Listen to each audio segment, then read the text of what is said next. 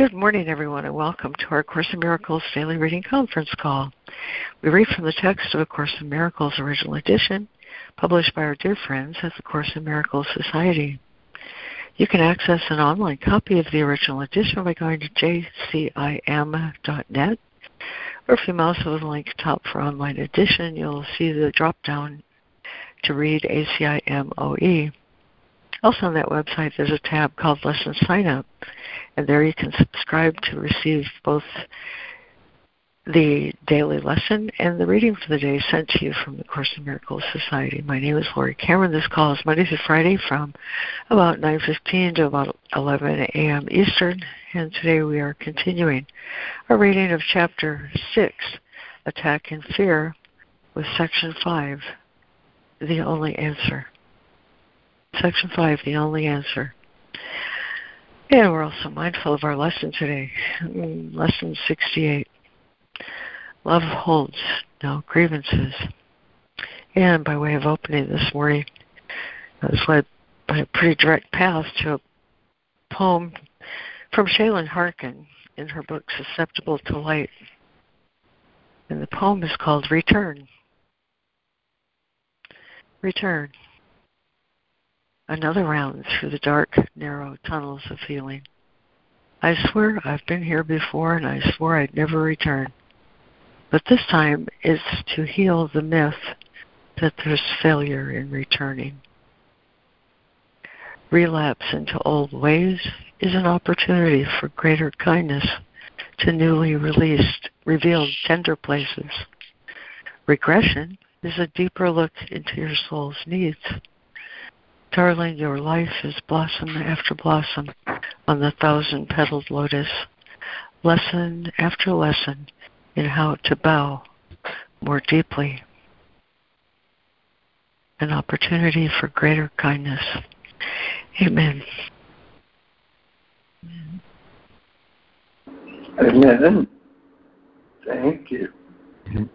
Amen. Thank you. Yeah, yeah that was a happy find.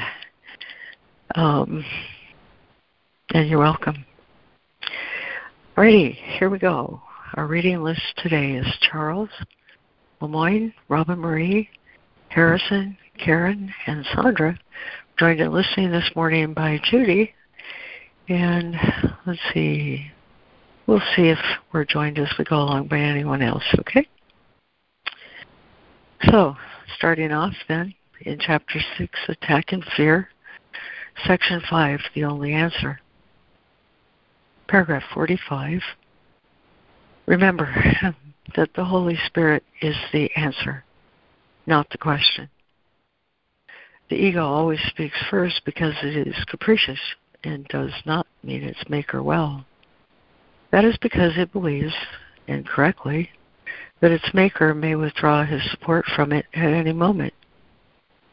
If it meant you well, it would be glad, as the Holy Spirit will be glad when He has brought you home and you no longer need His guidance.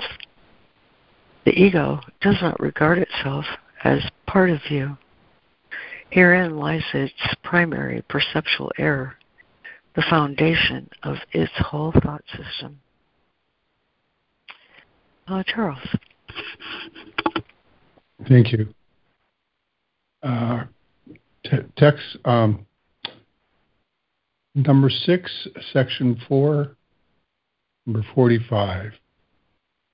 The only answer. Remember that the Holy Spirit is the answer, not the question.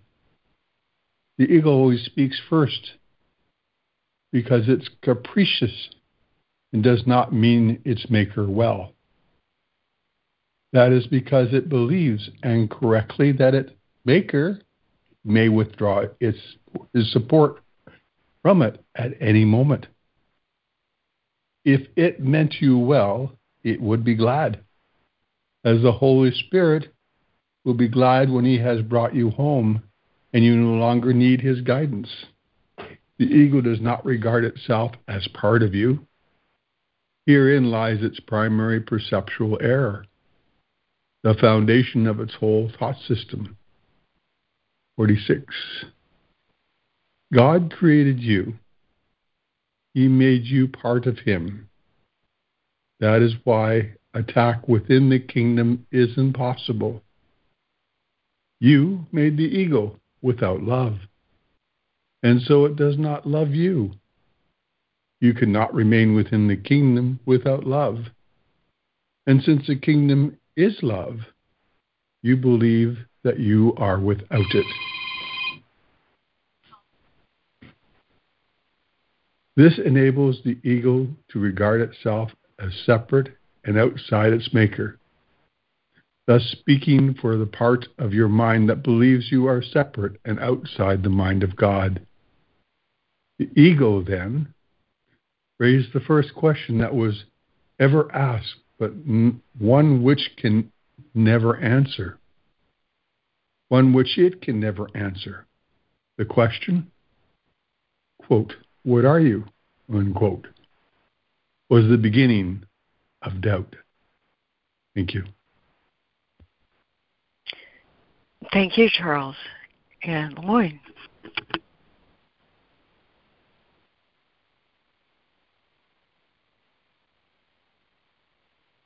Okay. Right. When God created you, He made you part of Him. That is why attack within the kingdom is impossible. You made the ego without love, so it does not love you. You could not remain within the kingdom without love, and since the kingdom is love, you believe that you are without it. This enables the ego to regard itself as separate and outside its maker thus speaking for the part of your mind that believes you are separate and outside the mind of God. The ego then raised the first question that was ever asked, but one which it can never answer. That question, What are you? was the beginning of doubt. The ego has never answered any question since, although it has raised a great many. The most inventive activities of the ego have never done more than obscure the question because you have the answer and the ego is afraid of you. You cannot understand the conflict until you fully understand one basic fact that the ego does not know. The Holy Spirit does not speak first, but he always answers. Everyone has called upon him for help at one time or another, and in one way or another, and has been answered. Since the Holy Spirit answers truly, he answers for all time, which means that everyone has the answer now.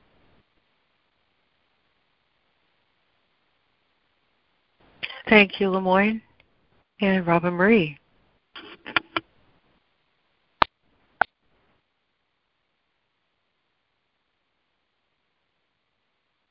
Forty-seven. the ego has never answered any question since, although it has raised a great many.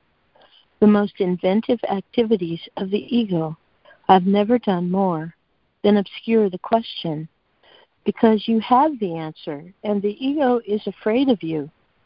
You cannot understand the conflict until you fully understand one basic fact that the ego does not know. The Holy Spirit does not speak first, but he always answers.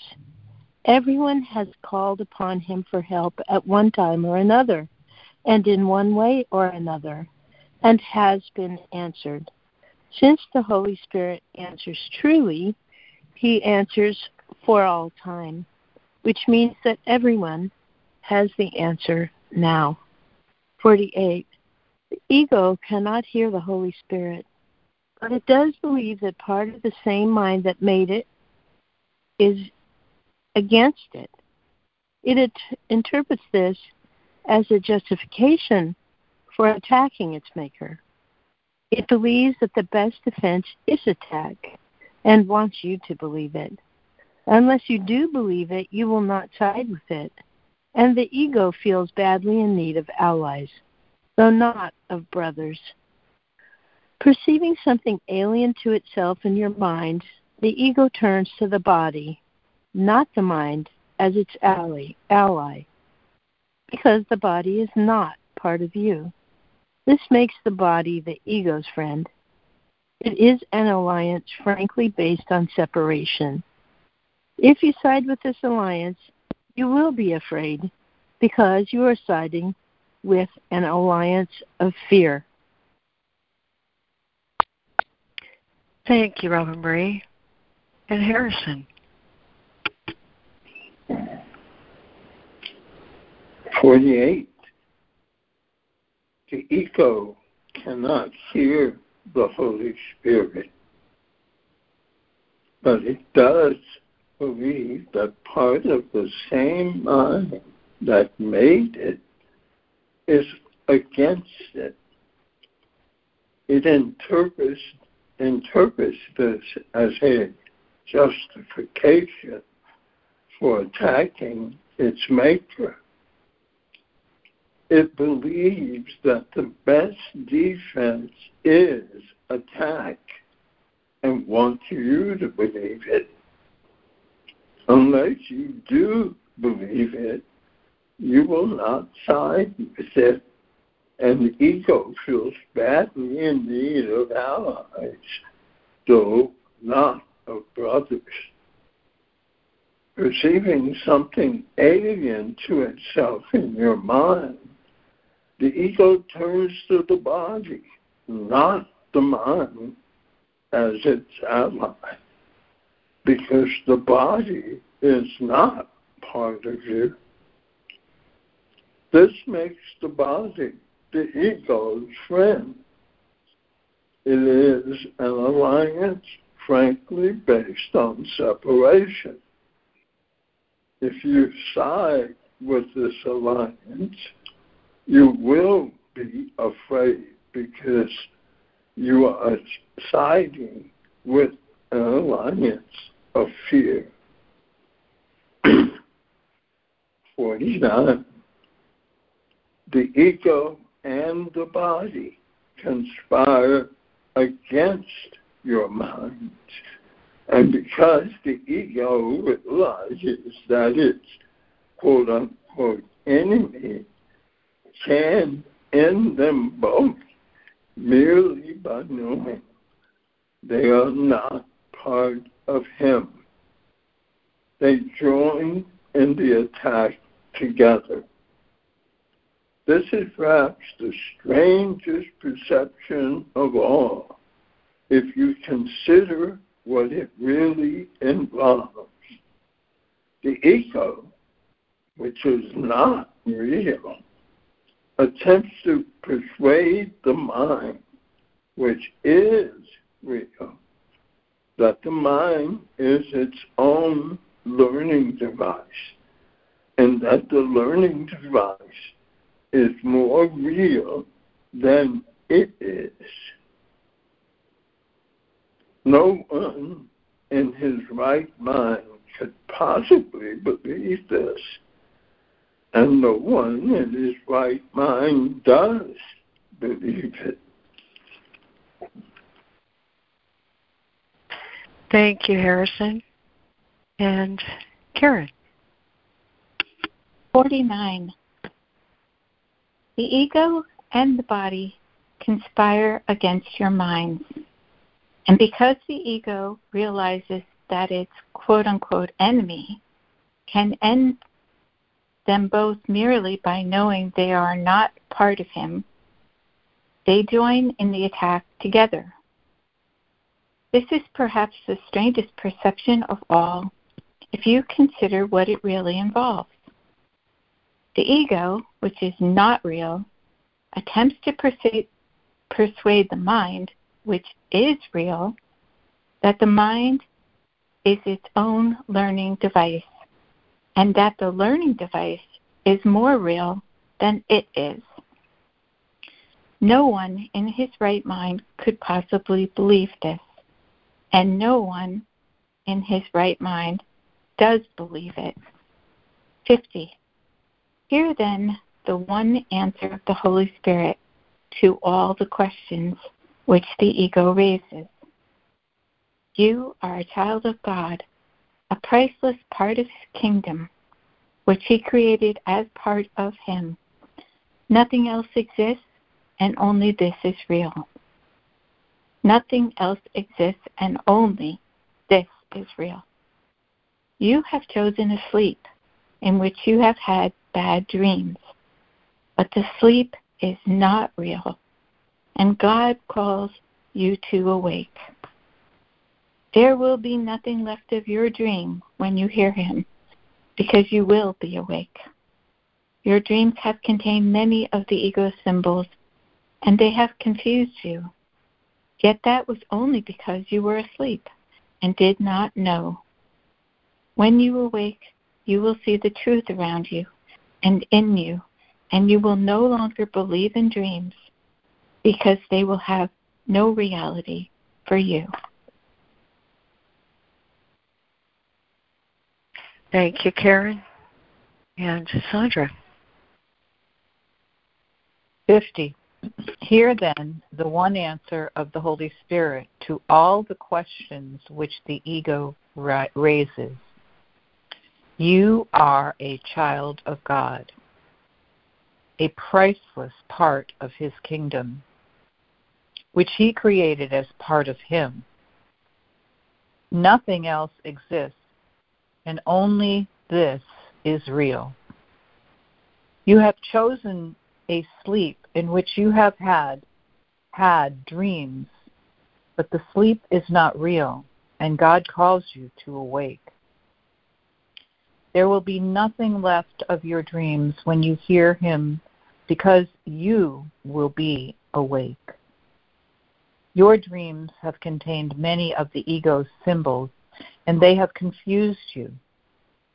Yet that was only because you were asleep and did not know. When you awake, you will see the truth around you and in you, and you will no longer believe in dreams because they will have no reality for you. 51. Yet the kingdom and all that you have created there will have great reality for you because they are beautiful and true. In the kingdom where you are and what you are is perfectly certain. There is no doubt there because the first question was never asked. Having finally been wholly answered, it has never been. Being alone lives in the kingdom where everything lives in God without question. Being alone lives in the kingdom where everything lives in God without question.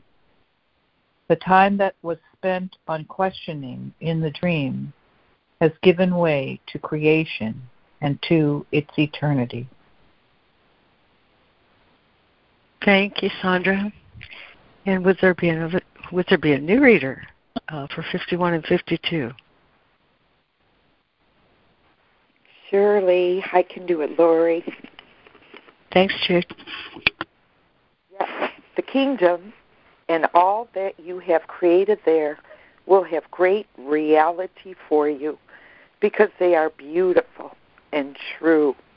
In the kingdom, where you are and what you are is perfectly certain. There is no doubt because there because the first question was never asked. Having finally been wholly answered, it has never been. Being alone lives in the kingdom, where everything lives in God without question.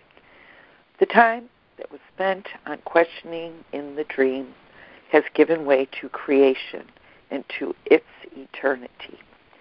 You are as certain as God because you are as true as He is. But what was quite, quite once quite certain in your minds has become only the ability for certainty. The introduction of abilities into being was the beginning of uncertainty because abilities are potentials and not accomplishments. Your abilities are totally useless in the presence of God's accomplishments and also of yours. Accomplishments are results which have been achieved. When they are perfect, abilities are meaningless. It is curious that the perfect must now be perfected. In fact, it is impossible. You must remember, however, that when you put yourself in an, in an impossible situation, you believe the, that the impossible was possible. Love this stuff. Thank you, Laurie. Thank you, Judy. Um, is there a new reader for 52 and 53?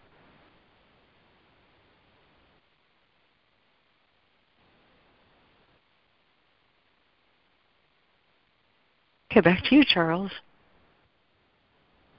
Thank you. 52.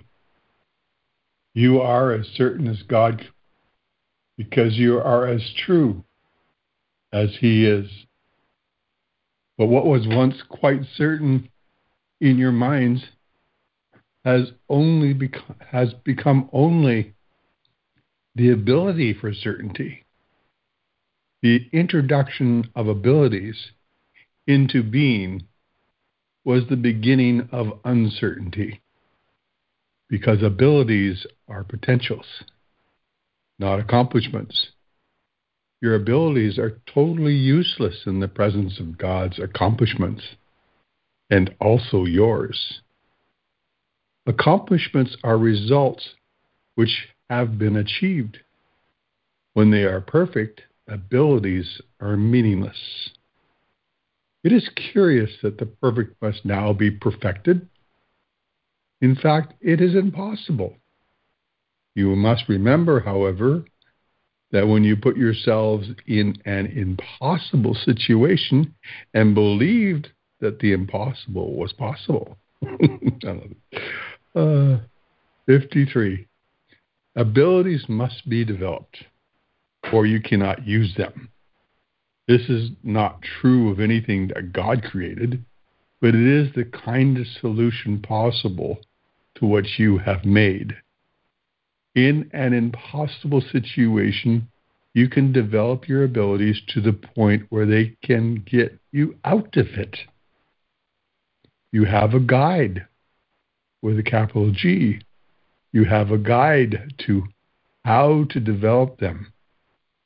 But you have no commander except yourself. This leaves you in charge of the kingdom with both a guide to find it and a means to keep it. You have a model to follow who will strengthen your command and never detract from it in any way. You therefore retain the central place in your perceived enslavement, a fact which itself demonstrates that you are not enslaved. Amen. Thank you. Thank you, Charles. And Lemoyne.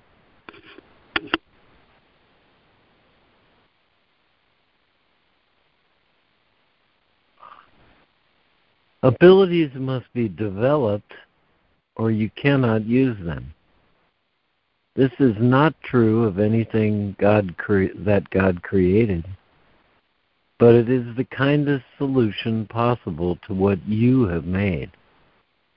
In an impossible situation, you can develop your abilities to the point where they can get you out of it. You have a guide uh, to how to develop them, but you have no commander except yourself. This leaves you in charge of the kingdom with both a guide to find it and a means to keep it. You have a model to follow who will strengthen your command and never detract from it in any way. You therefore retain the central place in your perceived enslavement, a fact which itself demonstrates that you are not enslaved.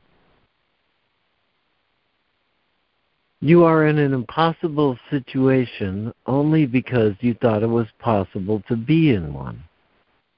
You would be in an impossible situation if God showed you your perfection and proved to you that you were wrong. This would demonstrate that the perfect were inadequate to bring themselves to the awareness of their perfection, and thus side with the belief that those who have everything need help and therefore and are therefore helpless.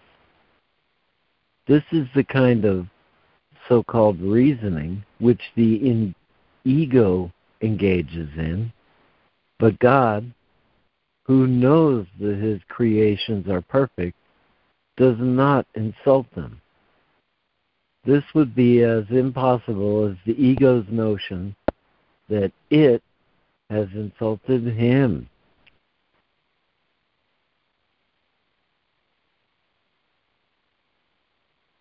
Thank you, Lemoyne and Robert, Marie. Robin Marie.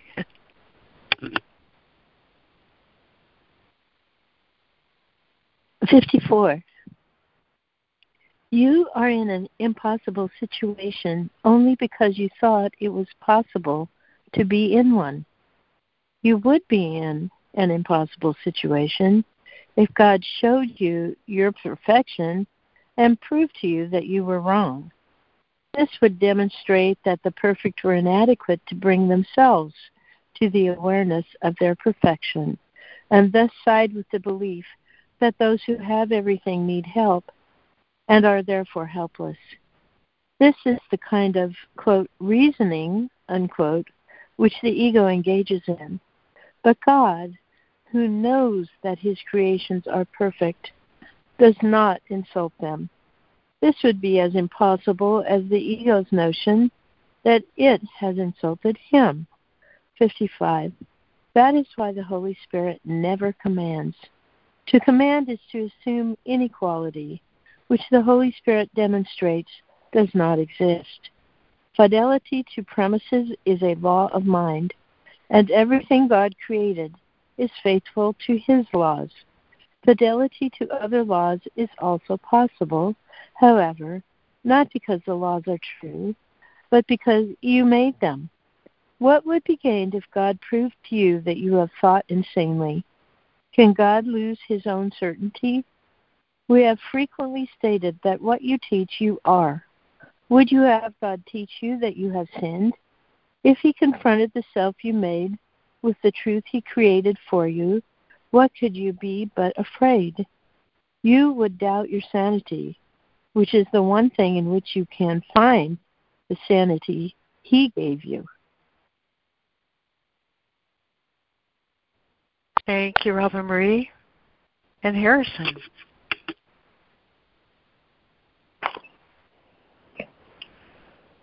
That is why the Holy Spirit never commands. To command is to assume inequality, which the Holy Spirit demonstrates does not exist. Fidelity to premises is a law of mind and everything God created is faithful to his laws. Fidelity to other laws is also um, is also possible. However, not because the laws are true, but because you made them. What would be gained if God proved to you that you have thought insanely, can God lose his own certainty? We have frequently stated that what you teach, you are. Would you have God teach you that you have sinned? If he confronted the self you made with the truth, he created for you, what could you be but afraid? You would doubt your sanity, which is the one thing in which you can find the sanity he gave you. 56. God does not teach. To teach is to imply a lack, which God knows is not there. God is not conflicted. Teaching aims at change, but God created only the changeless. The separation was not a loss of profession, but a failure in communication. A harsh and strident form of communication arose as the ego's voice it could not shatter the peace of God, but it could shatter, shatter yours. God did not blot it out because to eradicate it would be to attack. Being questioned, he did not question. He merely gave the answer. His answer is your teacher. Thank God. Indeed. Thank you, Harrison. And Karen. 56. God does not teach. To teach is to imply a lack, which God knows is not there. God is not conflicted. Teaching aims at change, but God cre- created only the changeless. The separation was not a loss of perfection, but a failure in communication. A harsh and strident form of communication arose as the ego's voice. It could not shatter the peace of God, but it could shatter yours. God did not blot it out because to eradicate it would be to attack it. Being questioned, he did not question. He merely gave the answer. His answer is your teacher. Amen. Amen to that. Uh, there is so much in here to summarize, so I will I will probably overlook some really important elements, but I'm hoping uh, that they all come up in our discussion after the lesson. So, starting with, uh, first I want to say the only answer, section 5, um, contains three parts that we'll cover over the next few days. And so, this section represents um, our reference point for the next three thoughts of the lessons of the Holy Spirit. Beginning with 45, remember that the Holy Spirit is the answer, not the question. The Holy Spirit will be glad when He has brought you home and you no longer need His guidance.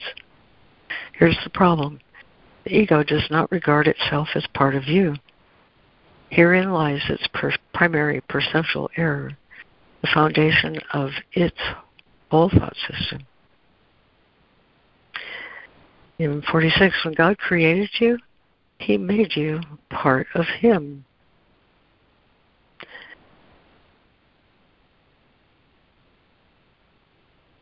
You made the ego without love, so it does not love you. You could not remain within the kingdom without love, and since the kingdom is love, you believe that you are without it. This enables the ego to regard itself as separate and outside its maker. The ego then asked the first question that was ever asked, but one which it could never answer the question, What are you? was the beginning of doubt. In 47, the most inventive activities of the ego have never been more than to obscure the question, because you have the answer and the ego is afraid of you. Be aware that the Holy Spirit does not speak first, but he always answers. Everyone is called upon him for help at one time or another, and in one way or another has been answered. Since he answers truly, he answers for all time which means that everyone has the answer now. In 48, the ego turns to the body, not the mind, as its ally, because the body is not part of you. This makes the body the ego's friend, and it is an alliance, frankly, based on separation. If you side with this alliance, you will be afraid because you are siding with an alliance of fear. More about the ego and the body conspiring in 49, but here then the one answer of the Holy Spirit to all questions which the ego raises. You are a child of God, a priceless part of His kingdom, which He created as part of Him. Nothing else exists, only this is real. You have dreamed of many ego symbols and they've confused you because you were asleep and did not know. When you wake, you will see the truth around you and in you, and you will no longer believe in dreams because they will have no reality for you. Yet the kingdom and all that you have created there will have great reality for you because they are beautiful and true. In the kingdom, where you are and what you are is perfectly certain. There is no doubt there because the first question was never asked. Having finally been wholly answered, it has never been. Being alone lives in the kingdom, where everything lives in God without question. The time that was spent in questioning in the dream has given way to creation and its eternity in 52. You are as certain as God because you are as true as He is. But what was once quite certain in your minds has become only an ability for certainty. And abilities are potentials, not accomplishments. Abilities are totally useless in the presence of God's accomplishment and also of yours. Accomplishments are results which have been received. When they are perfect, meaning abilities are meaningless. So our task in 53, abilities must be developed or you cannot use them. This is not true of anything that God created, but it is the kindest solution possible to what you have made. In an impossible situation, you can develop your abilities to the point where they can get you out of it. You have a guide to how to develop them, but you have no commander except yourself. You therefore retain the central place in your perceived enslavement, a fact which itself demonstrates that you are not enslaved. In 54, you are in an impossible situation only because you thought it was possible to be in one.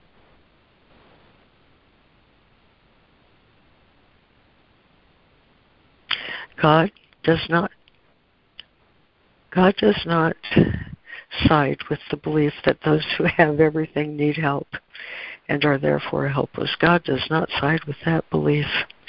God, who knows that his creations are perfect, does not insult them. This would be impossible as the ego's notion that it has insulted him. That is why the Holy Spirit never commands. Would you have God teach you that you have sinned? And if he confronted the self you made with the truth he created for you, what could you be but afraid? You would doubt your sanity, which is the one thing in which you can find the sanity he gave you. 56. God does not teach. To teach is to imply a lack. God is not conflicted, but teaching aims at change. But God created only the changeless. The separation was not a loss of perfection, but a failure in communication. A harsh and strident form of communication arose as the ego's voice. It shattered your peace, but God would not blot it out because to eradicate it would be to attack it. Being questioned, he did not question. He merely gave the capital answer, and his answer is your capital teacher lot to unwind, and I'm sure we'll have a lively discussion this morning after we touch in our, our lesson. And I wonder if anyone's given some thought as to whether they could lead our reflection this morning in Lesson 68.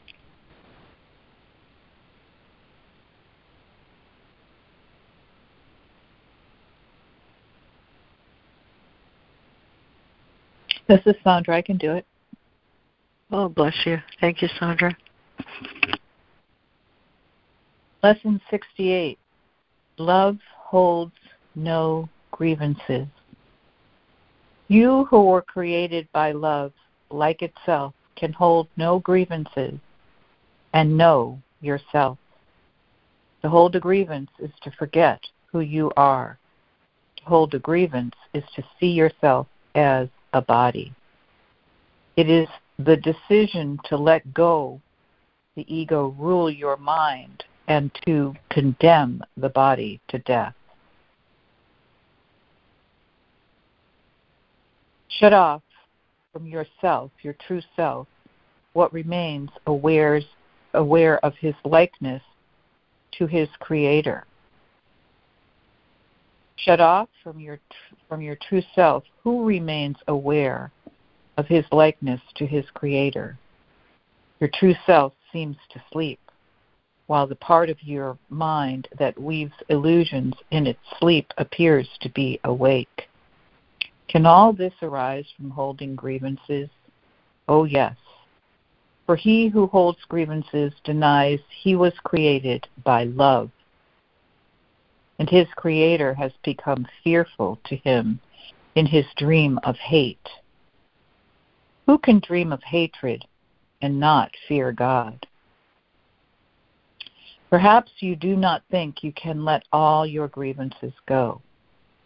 That, however, is simply a question of motivation. Today we will try to find out how you would feel without them.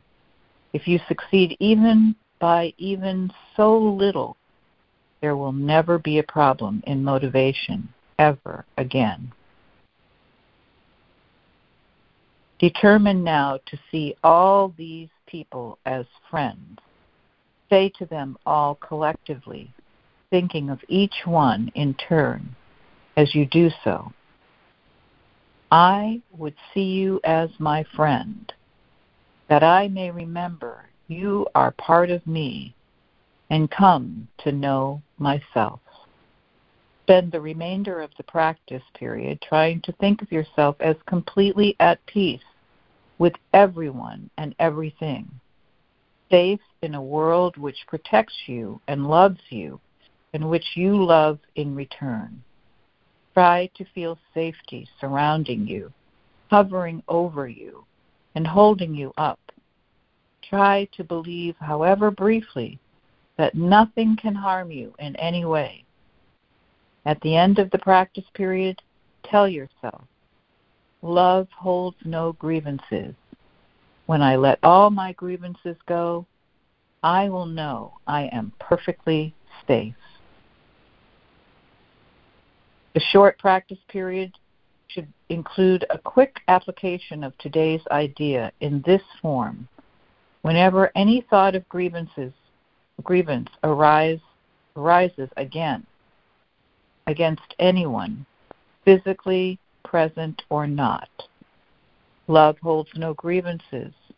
Let me not betray myself. In addition, repeat the idea several times an hour in this form.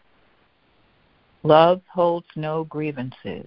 I would wake to my true self by laying all my grievances aside and waking in Him. Let's take a minute and contemplate. Love holds no grievances.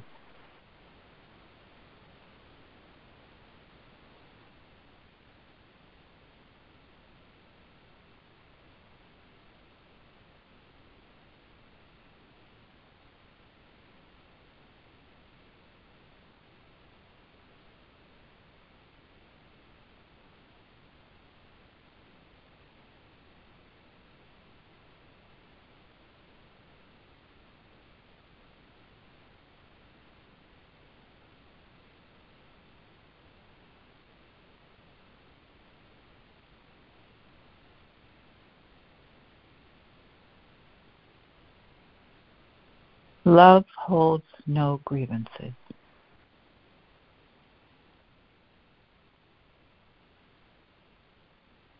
You know, in um, paragraph 54, it says, You are in an impossible situation only because you thought it was possible to be in one.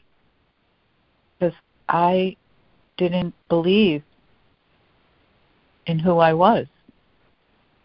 I didn't believe in God's thoughts about who I was. I believed in the ego's thoughts about who I was.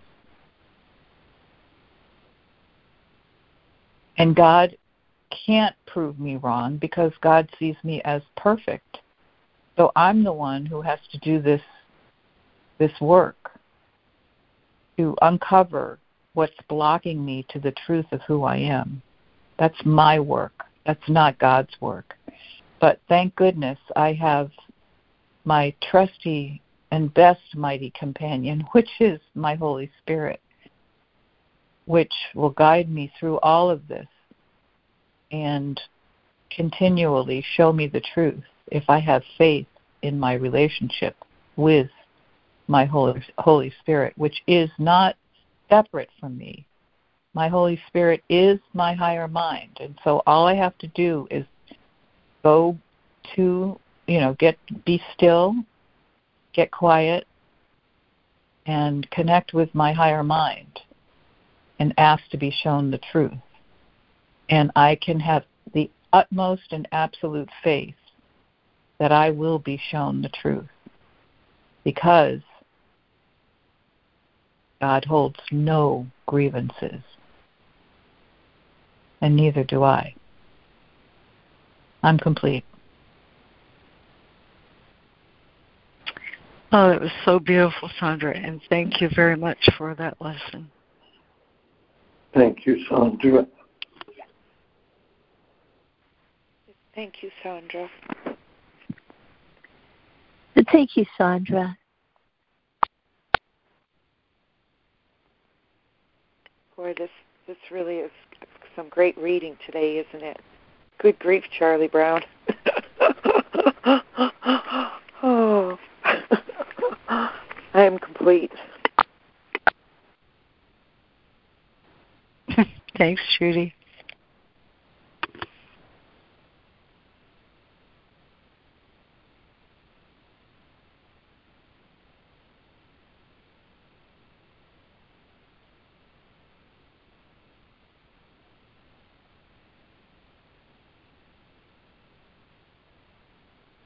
Um, this is Sandra again. And you know, I'm really sensitive to enabling. And this is like God saying, I'm not going to enable you.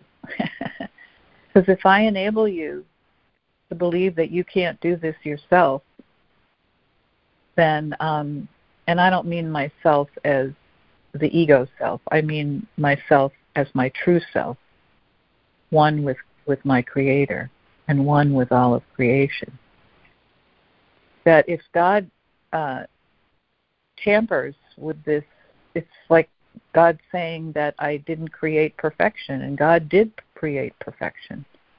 And so, therefore, God will not enable us. God is going to say, if you can do this yourself, you're going to, because you're made in the image and likeness of me. So um, I'm going to take full responsibility for my awakening. I'm complete.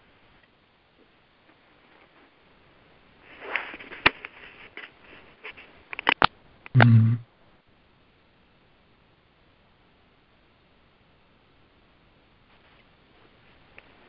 Thank you, Sandra.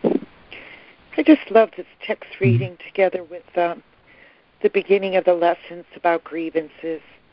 You know that um, clear distinction um, that the Holy Spirit's made for me about what the ego mind is um, separate from God, um, judgmental, and um, you know, self-making. It makes me into an image in a body with, with is, which is the symbol of separation.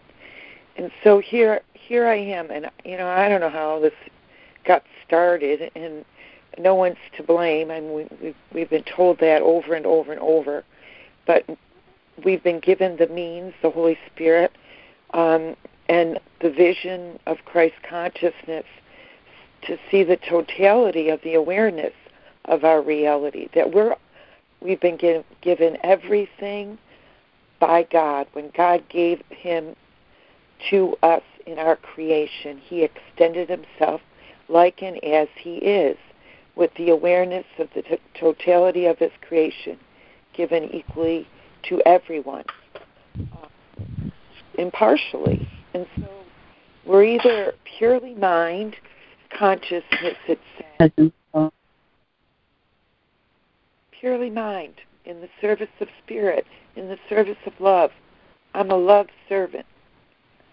Um, and to know that that's all.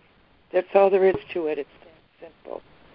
To love everything that god gave me in the totality of creation.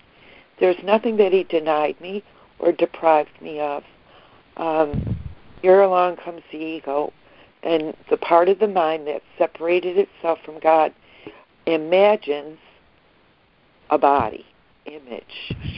And to know that this image, this perception, the text says there's no perception in the mind of God. He has no body with which to perceive anything. And he, he did not make the body that the sep- mind separate from him made up the image. And the difference between what is made and what is created has to be understood for me to become a miracle worker or to understand what forgiveness is. Because forgiveness is simply undoing the mistaken belief that this is possible, that I can make an image of myself and look through the image with eyes that are a part of the image and think that I'm seeing when that is blind. That's sheer blindness. It's in the dark. I'm totally in the dark. To know what vision is, is to know that I can look on the body and see that it is an image. And all the senses of perception are signs of a separation device that makes me forget that I'm one in the mind of the God of creation. I mean, think about the reality. What he's telling us our reality is here. And I'm going to say I'm an ego looking through the body's eyes, and I'm going to judge this body and and have grievances, criticize it, complain. And when I get done with me, I'm going to look at you and your your image and and criticize and complain and get angry at and hold resentments against. And, and the insanity of that that an image can judge an image. I mean, it's like twice removed from reality. That's not our reality. That's signs and symbols, symbols being images. Images are perceptions. And there's no, none of this in the mind of God. That reality, the pure, the purification of our perception, changing, first changing it, recognizing that we're dreaming this dream. But um, I love the point that you brought up, Sandra, about God being a gentleman. You know, He's not going to call me a fool. He's not going to insult my intelligence when it's His. oh well, you know, they're sleeping now. They're taking a little nap, and maybe they'll wake up today.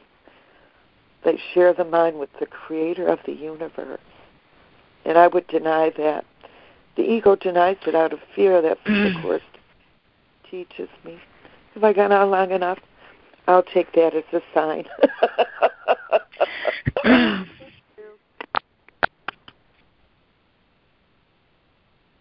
Much love, Judy. I love your deep dives and your sharing. Truly appreciated. This is Charles here. I'd like to focus on paragraph 9 of the lesson today. Actually, 8 and 9. I would see you as my friend, that I remember you, are part of me, and come to know myself. Number 9 is sort of like an opposite of how I used to vision my day. It says, spend the remainder of the practice period trying to think of yourself as completely at peace with everyone and everything, safe in a world which protects you and loves you, and which you love in return. Try to feel the safety surrounding you, hovering over you, and holding you. Try to believe, however briefly, that nothing can harm you in any way. And at the end of the practice period, tell yourself, love holds no grievances. When I let go, all my grievances go, and I will know I am perfectly safe. And I just think of how many people practice the actual opposite of that when they think of their day and all those they meet along the way. What a beautiful contrast to practice and to see as being the true reality I desire for myself and for all those I give witness to. Thank you.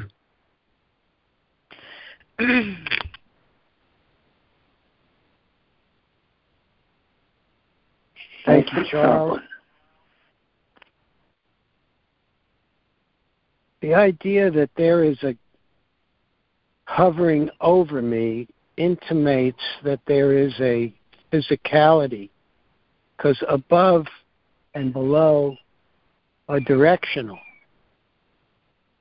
So the part of me is everywhere, so there are no directions. My spirit.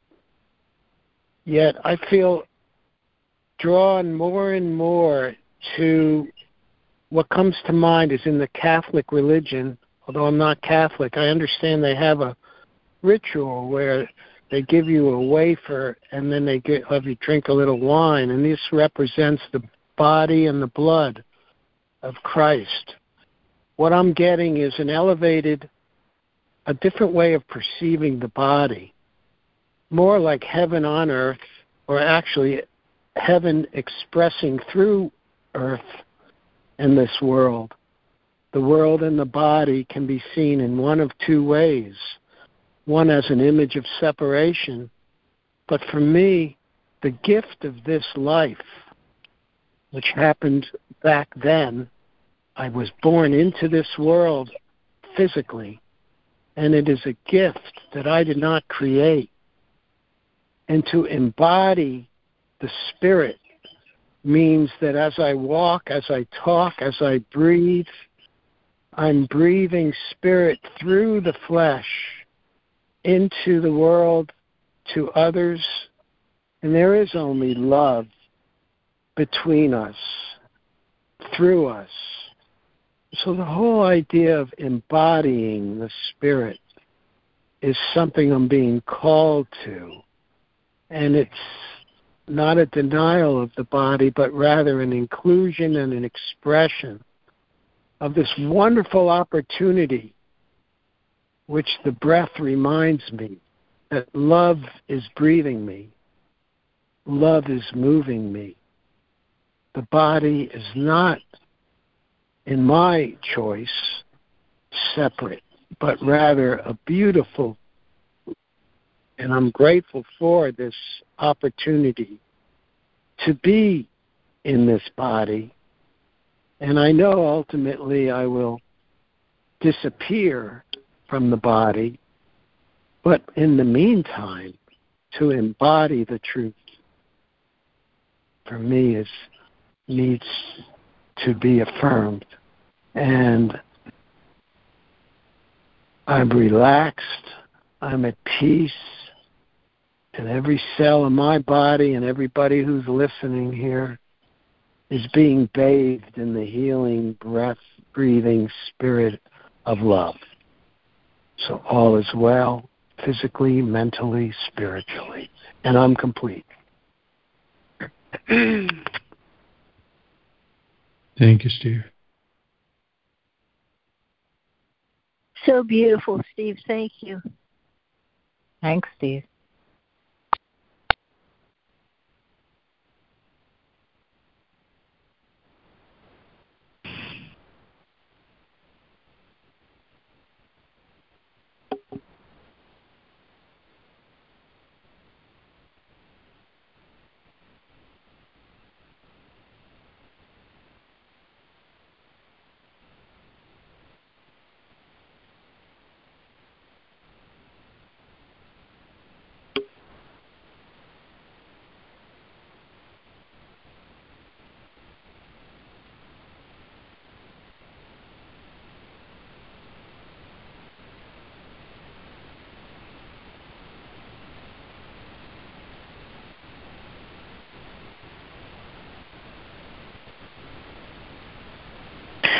I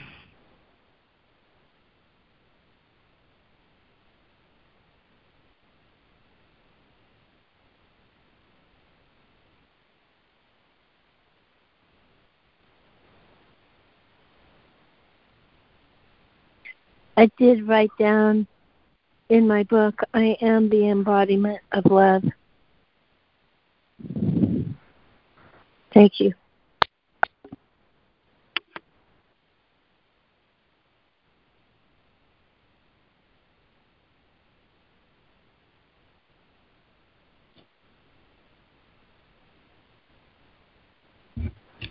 Thank you, Robin Marie. That was a perfect takeaway.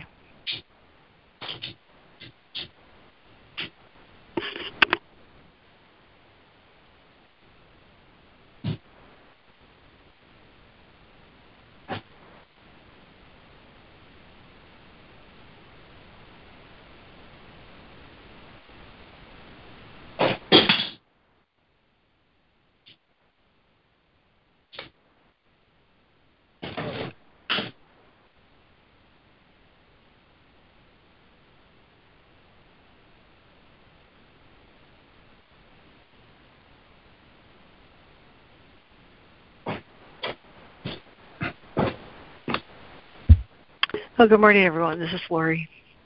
And uh, gosh, Sandra, while you were speaking, my phone was going in and out from tower to Wi-Fi, so I missed some of it. But I so, so, so appreciated how you talked about God is not an enabler. that that was just really great because I think that's uh, the essence of of this reading today. You're in an impossible situation only because you believed it was possible to be in one. And I'm thinking of um, a couple of quotes. Um, see if I have them pulled up. I can say them exactly. One was from chapter 2. Yeah, there it is, in the correction for lack of love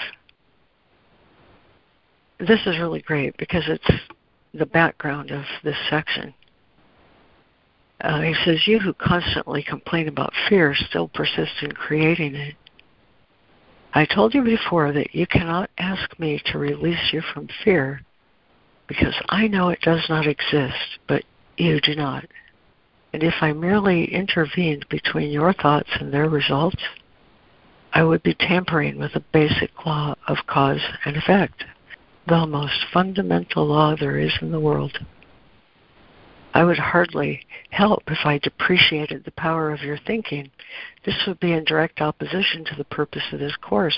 It's much more helpful to remind you that you do not guard your thoughts carefully, except for a small part of the day, and somewhat inconsistently even then. Um, at the top of my page today, I wrote, um, miracles and fear both come from thought.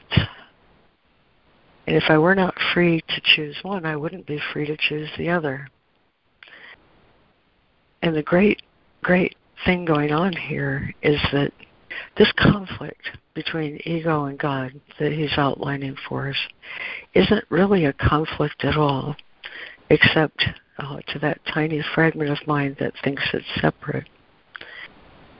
The seeming conflict isn't really a conflict between beings, you know, it's it's a conflict in thoughts, a conflict in creation versus miscreation. So here's the ego thought system. Uh, I love that quote about. This is the foundation. The ego does not think it is part of you. It's, well, I guess the tiny mad idea. Um, the mistaken part of my mind that uh, thinks it's in charge. It doesn't even think it's a part of me. It thinks it's uh, the controller. I like to think of it as the so called controller that I give my power to when I forget my true will. the great, great, great thing is that we have a guide, we have a model, and we have a will. And these lessons right now that we're in, 68 up through 74, are really a, a great setup for me to realize what is my true will.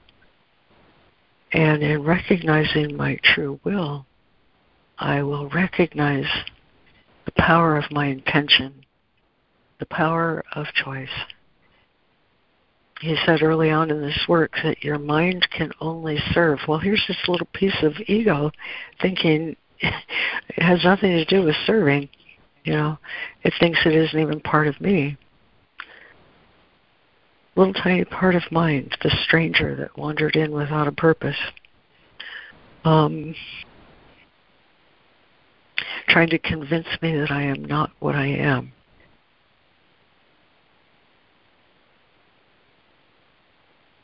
Later on in this work, he says, You are the will of God. You are the kingdom. The kingdom is not within you. Uh, within and without don't mean anything at all. You are the kingdom. What else but you did God create? You know? So my my task in remembering who I am is one of really recognizing my power of choice. Mind can only serve, and there are only two masters that it can choose from the Holy Spirit or the thought system of truth, the thought system that proceeds from the mind of God, the source, the thought system of love, or my mind can choose to serve the ego, which is nothing more than a collection of beliefs about myself that are mistaken. Fundamental conflict is always between creation, when I give my will to God, recognizing it is the true will, the only will.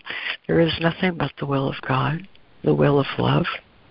Or when I give my mind to the holy uh, to the ego thought system. Those are my only two choices.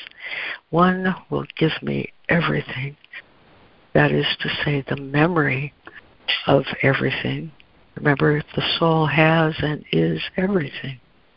The thought system of truth will direct me to my true self, the memory of God. If I make a different choice, which is unconscious, I'll be in the thought system of the ego, thinking I'm something that I'm not. And so here's the great good thing. If he interfered simply, if he interfered, he says, between uh, cause and effect, the most fundamental law there is, I would not be on a journey of self discovery. I would be reliant to this closed thought system of the ego, constantly trying to get something and do something better and achieve on my own and and strive for something I don't even understand. But when I remember who and what I am, I'm free of that. I'm free of that. He says, God's Son does not journey through outer worlds. God's Son is not a journeyer through outer worlds. Our journey is the journey within. And in that journey within, is for me to discover, discover, not not interfere with, not interfere with my mind. Choose, I really love that word enabler. Uh, but for me to recognize the power of my choice, the power of my true will. And when I do, there'll be no question about where my mind serves.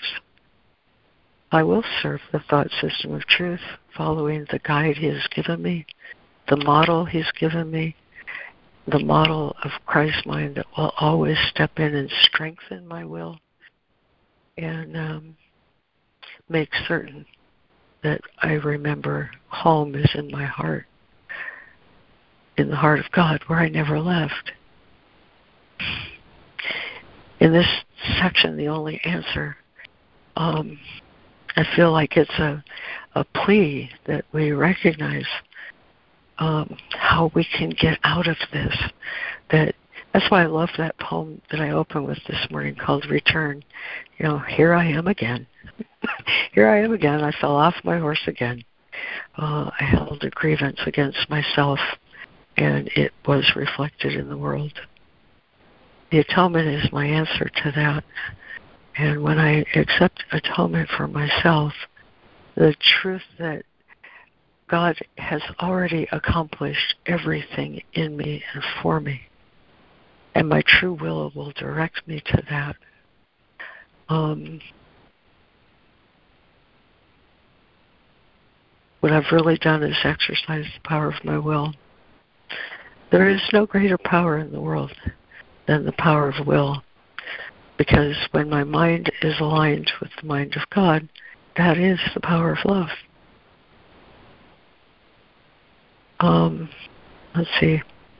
And I don't have to do it. I it's already done. You know, abilities are potentials. So um, back to that poem again, here I am again.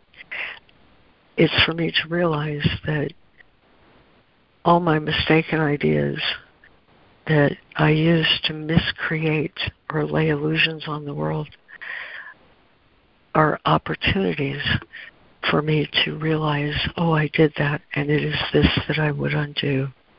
Lessons like love holds no grievances are for me to remember, oh, I did that, and it is this I would undo.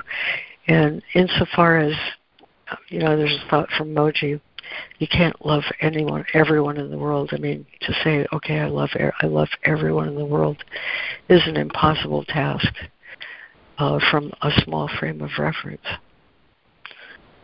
But God is kind, and He gives me opportunities, this and this and this and this. And every time I exercise the power of my will to change my thoughts to think with God, I experience the consequence of a miracle, the effect, the effect of giving my will, giving my mind to the Holy Spirit. Uh, the gift of forgiveness then um, is a gift of releasing my mistaken thoughts and asking for my true thoughts, the thoughts I think with God. God's not going to interfere with my will. And it is possible, I think, um, to remember. I know it's possible to remember that we came here in this plane, in the 3D, in the time and space and body limitations, to achieve something, to achieve love's purpose. For whatever intent that may involve, we signed up for it. Every soul that's here signed up for it. It's a journey into limitation in order to learn how to release limitations by aligning my will with the will of the Holy Spirit. And in so doing, God accomplishes marvelous things. Um, things way beyond the scope of anything I can see with my limited mind. But we learn collectively that we are co creators with God, creating experiences of loving relationships um, in the face of limitation, time and space and body. Um, I think that's how God's mind is expanded, and it certainly is expanding mine. So every time I give my will to truth, align my mind with truth, um, something wonderful is being accomplished in the plan of God.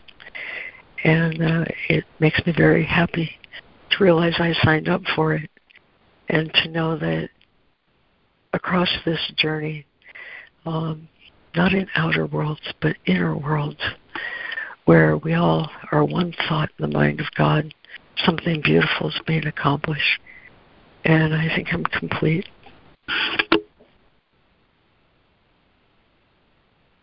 Thank you, Laurie. Thank you, Laurie. Thank you. That was great, Laurie. Thank you so much. Mm.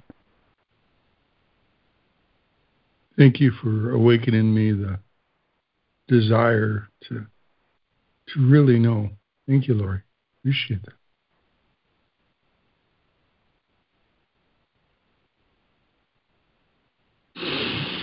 Hmm.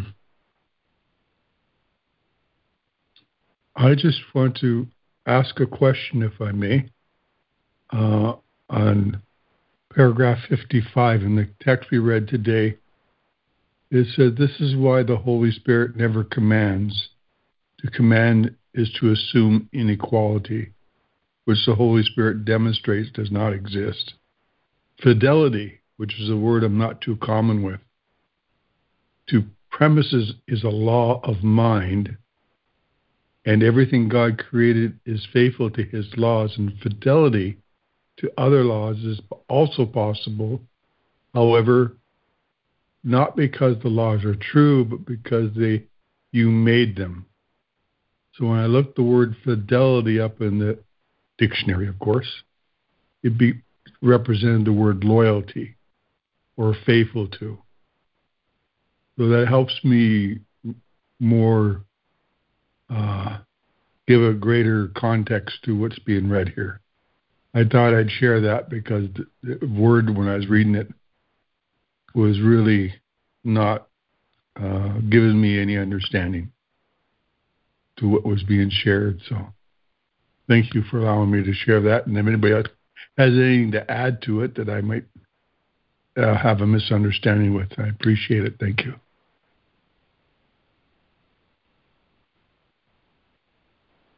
Oh, thanks for that, Charles.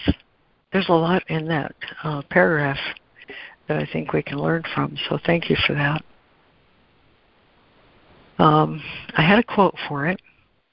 Now, one second, I'm going to get it that I think brings some light to that paragraph. It's a quote from four, chapter 4 In Love Without Conflict. Fidelity to laws um, especially the law of cause and effect. Yeah, he says it over and over in God, Course of Love, cause and effect are one.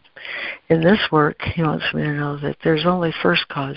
You who belong to first cause recognize there is no other cause. The Father is cause, the Son is effect. The Father is cause, the Son is effect.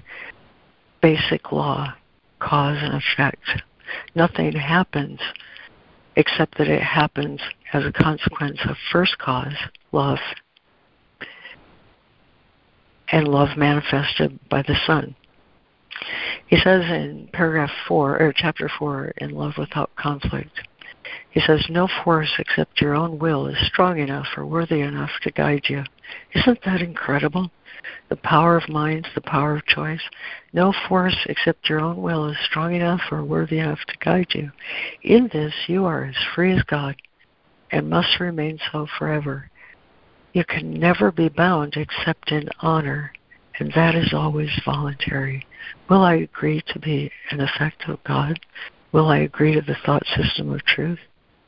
Let us ask the Father in my name to keep you mindful of His love for you and yours for Him.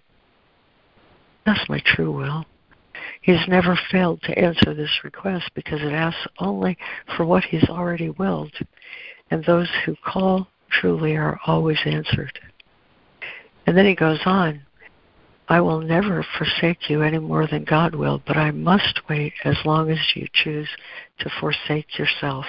I think you said that same thing, Sandra. This is this is something I owe myself. Because I will wait in love and not in patience, you will surely ask me truly, and I will come in response to a single unequivocal call.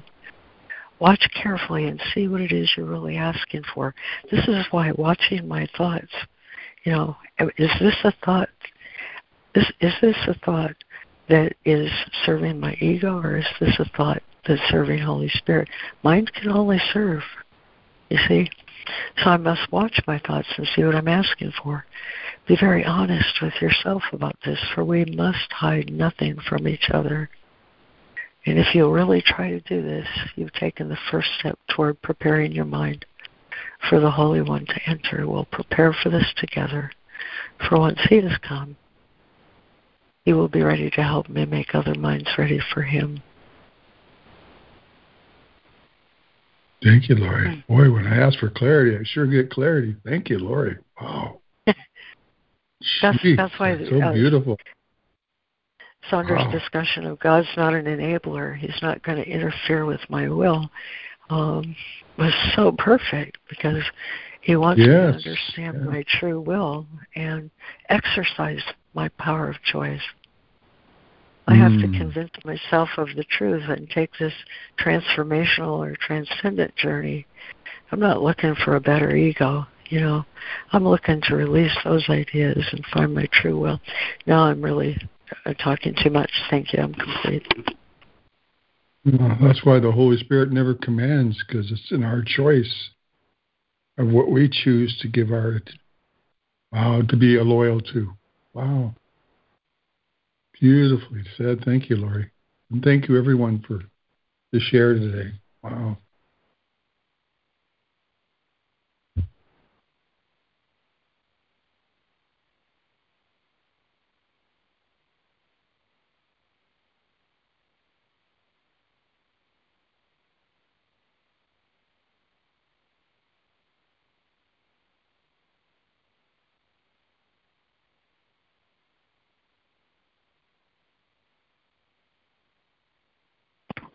Good morning, it's Karen. Um, Morning, Karen. I don't have my book in front of me, so this might not come out right, but um, so in some of the shares, what I heard was this path, this path, Course in Miracles, is not about um, an external savior at all. Like like the guru, for instance, is going to. Um, I pray to the guru. I work really hard. This goes back to what Laurie was sharing.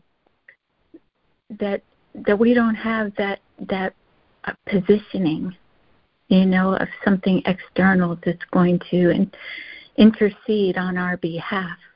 There's no attainment that we have to get to. And I find that to be so comforting and so beautiful and such an intense shift in perspective or perception perspective that there is no um, intermediary that's going to change me to make me worthy and good. There's nothing that has to happen for me to to deserve God. To you know, really, all it comes down to is accepting the truth that's already now. It's already here. It's already present. Um, it's always a, a, a I'm finding, I'm learning, I'm learning more and more every day that when I'm paying attention to my thoughts, I can see where they slip off. You know, they slip out of alignment. You know, I start to worry about something or I fixate on a problem and then I forget every, you know, I forget everything, but then I wake up again and realign and and feel safe and feel trusting. Um, going back to the lesson this morning, which was um,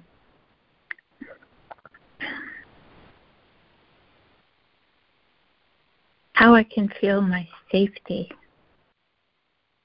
How I can feel my safety. The world is completely safe when I extend love to everything. When I have no enemies and grievances, when I let go of my grievances and choose to see the world as my friend, I'm safe. These simple takeaways, you know, they're not complicated, they're not uh, difficult. It's just a, a question of retraining the mind, you know, re um, ordering my thought system away from the way I was taught. I have a great teacher in my life, and yesterday or the day before, she was talking to me. Oh, this person, my boss doesn't like me. Um, so and so did this to me, and you did that to me, and it was just this whole list of grievances. And today I was thinking about it's just the world's way of looking at the, at life. You know, it's just a total illusion to shift into this is all everything is my friend. universal friendliness is what my other teacher calls it. Have universal friendliness. Have universal friendliness to your body. Have universal friendliness to your emotions if they happen to be, you know, um, difficult. Not resist, but allow and open and be spacious and let the love flow through. So, love holds no grievances. I'm working on that one today. And I'm just so grateful that it's already accomplished. The only thing that, that isn't done is undoing my falsehood and my false beliefs. And that's a work in progress, which is making great, great progress. Tremendous progress. To recognize the shift. I can choose peace instead of this. Last night I woke up, I had all these things on my mind. And then I said, no, I can choose peace instead of this. And I just looked around and I thought, thank you for this beautiful quietness. Thank you for the temperature in my house, that I'm not cold. Thank you for my dog. He's so sweet. And then I just kept going in that direction, and everything became soft and sweet again. And all those wor- worrisome thoughts disappeared. Anyway, I'm complete. Thank you, Laurie, for I guess, elaborating earlier on um, other parts of the text. I love it when you do that. Thank you. I'm complete. Mm. Thank you for oh, sharing your beauty Karen. into my life. That's so wonderful. I'm, I'm oh, so glad you're experiencing more peace. That's such great mm. news. Thank you.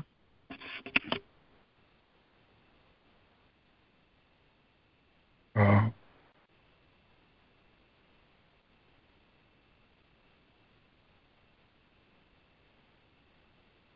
I'm so glad you're mm. experiencing that peace, Karen. Thank you. Amen. Wow.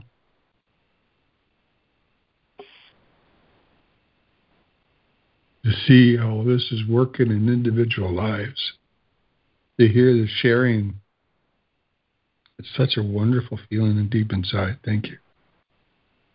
It really helps me to really put into this use for that reasons that you are sharing. It's encouraging and enlightening and uplifting, knowing this is being worked in the hearts of all men. Thank you. Mm-hmm.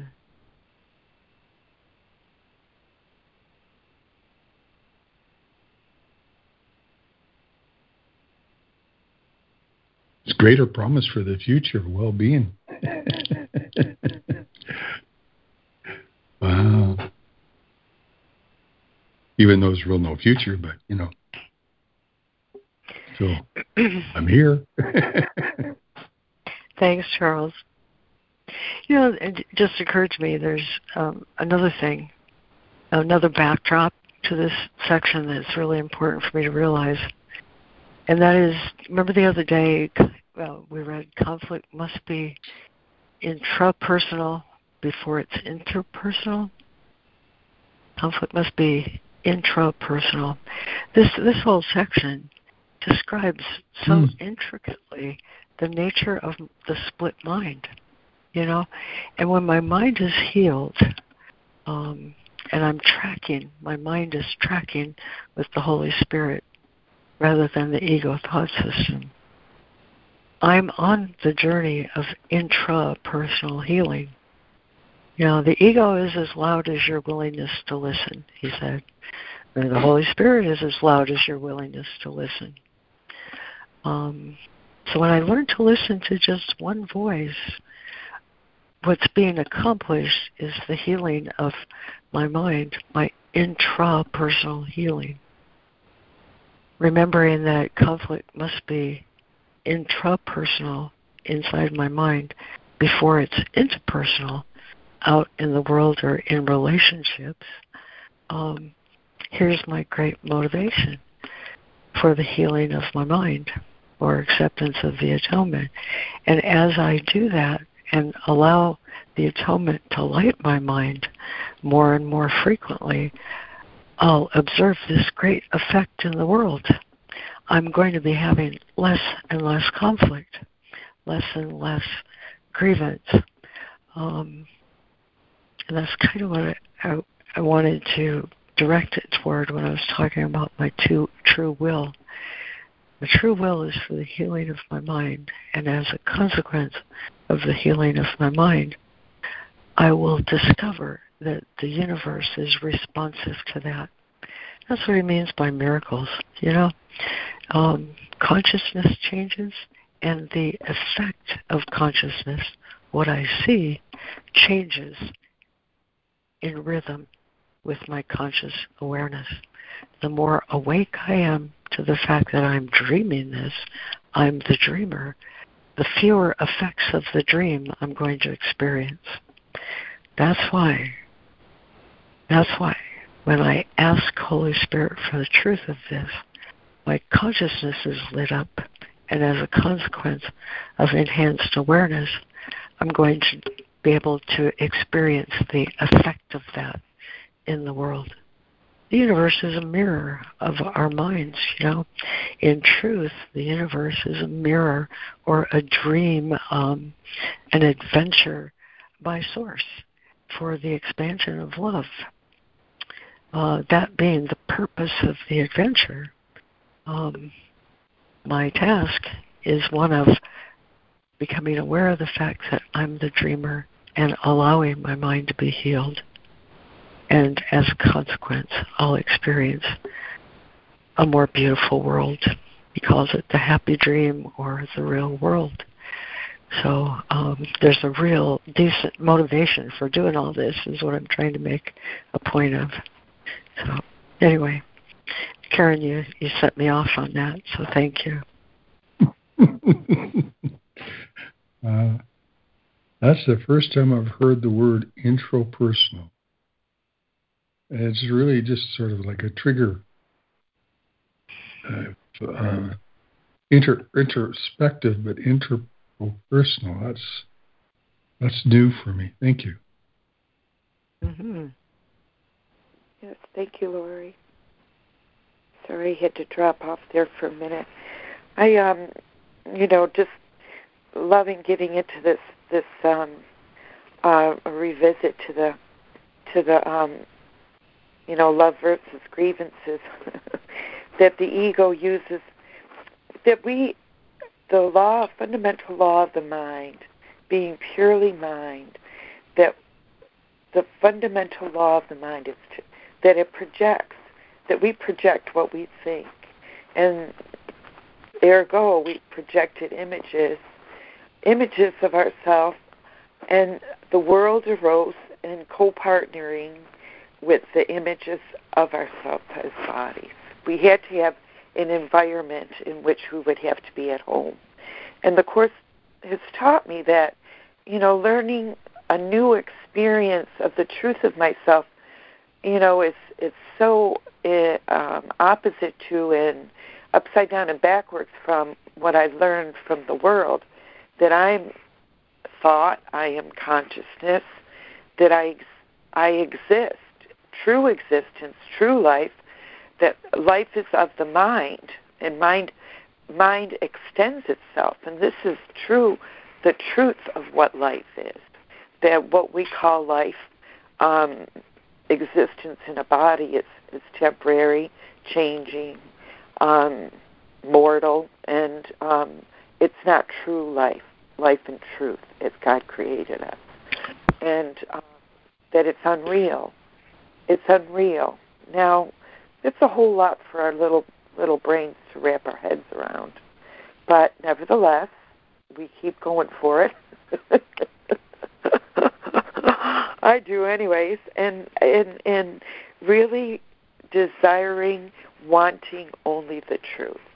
I want the truth, the whole truth, and nothing but the truth.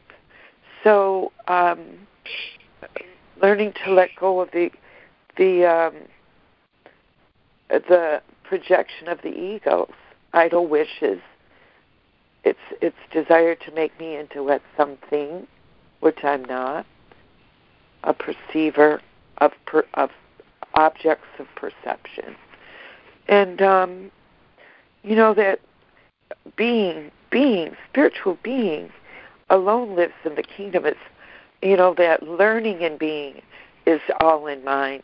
That teaching and being is all in mind, and and um, having and being is all in mind. It's it's learning to think about what is my reality in truth, and not be so invested in what the course teaches me is valueless. This temporal, tiny, um, you know, making myself little and limited and capable of suffering and sickness and death and believing in all that.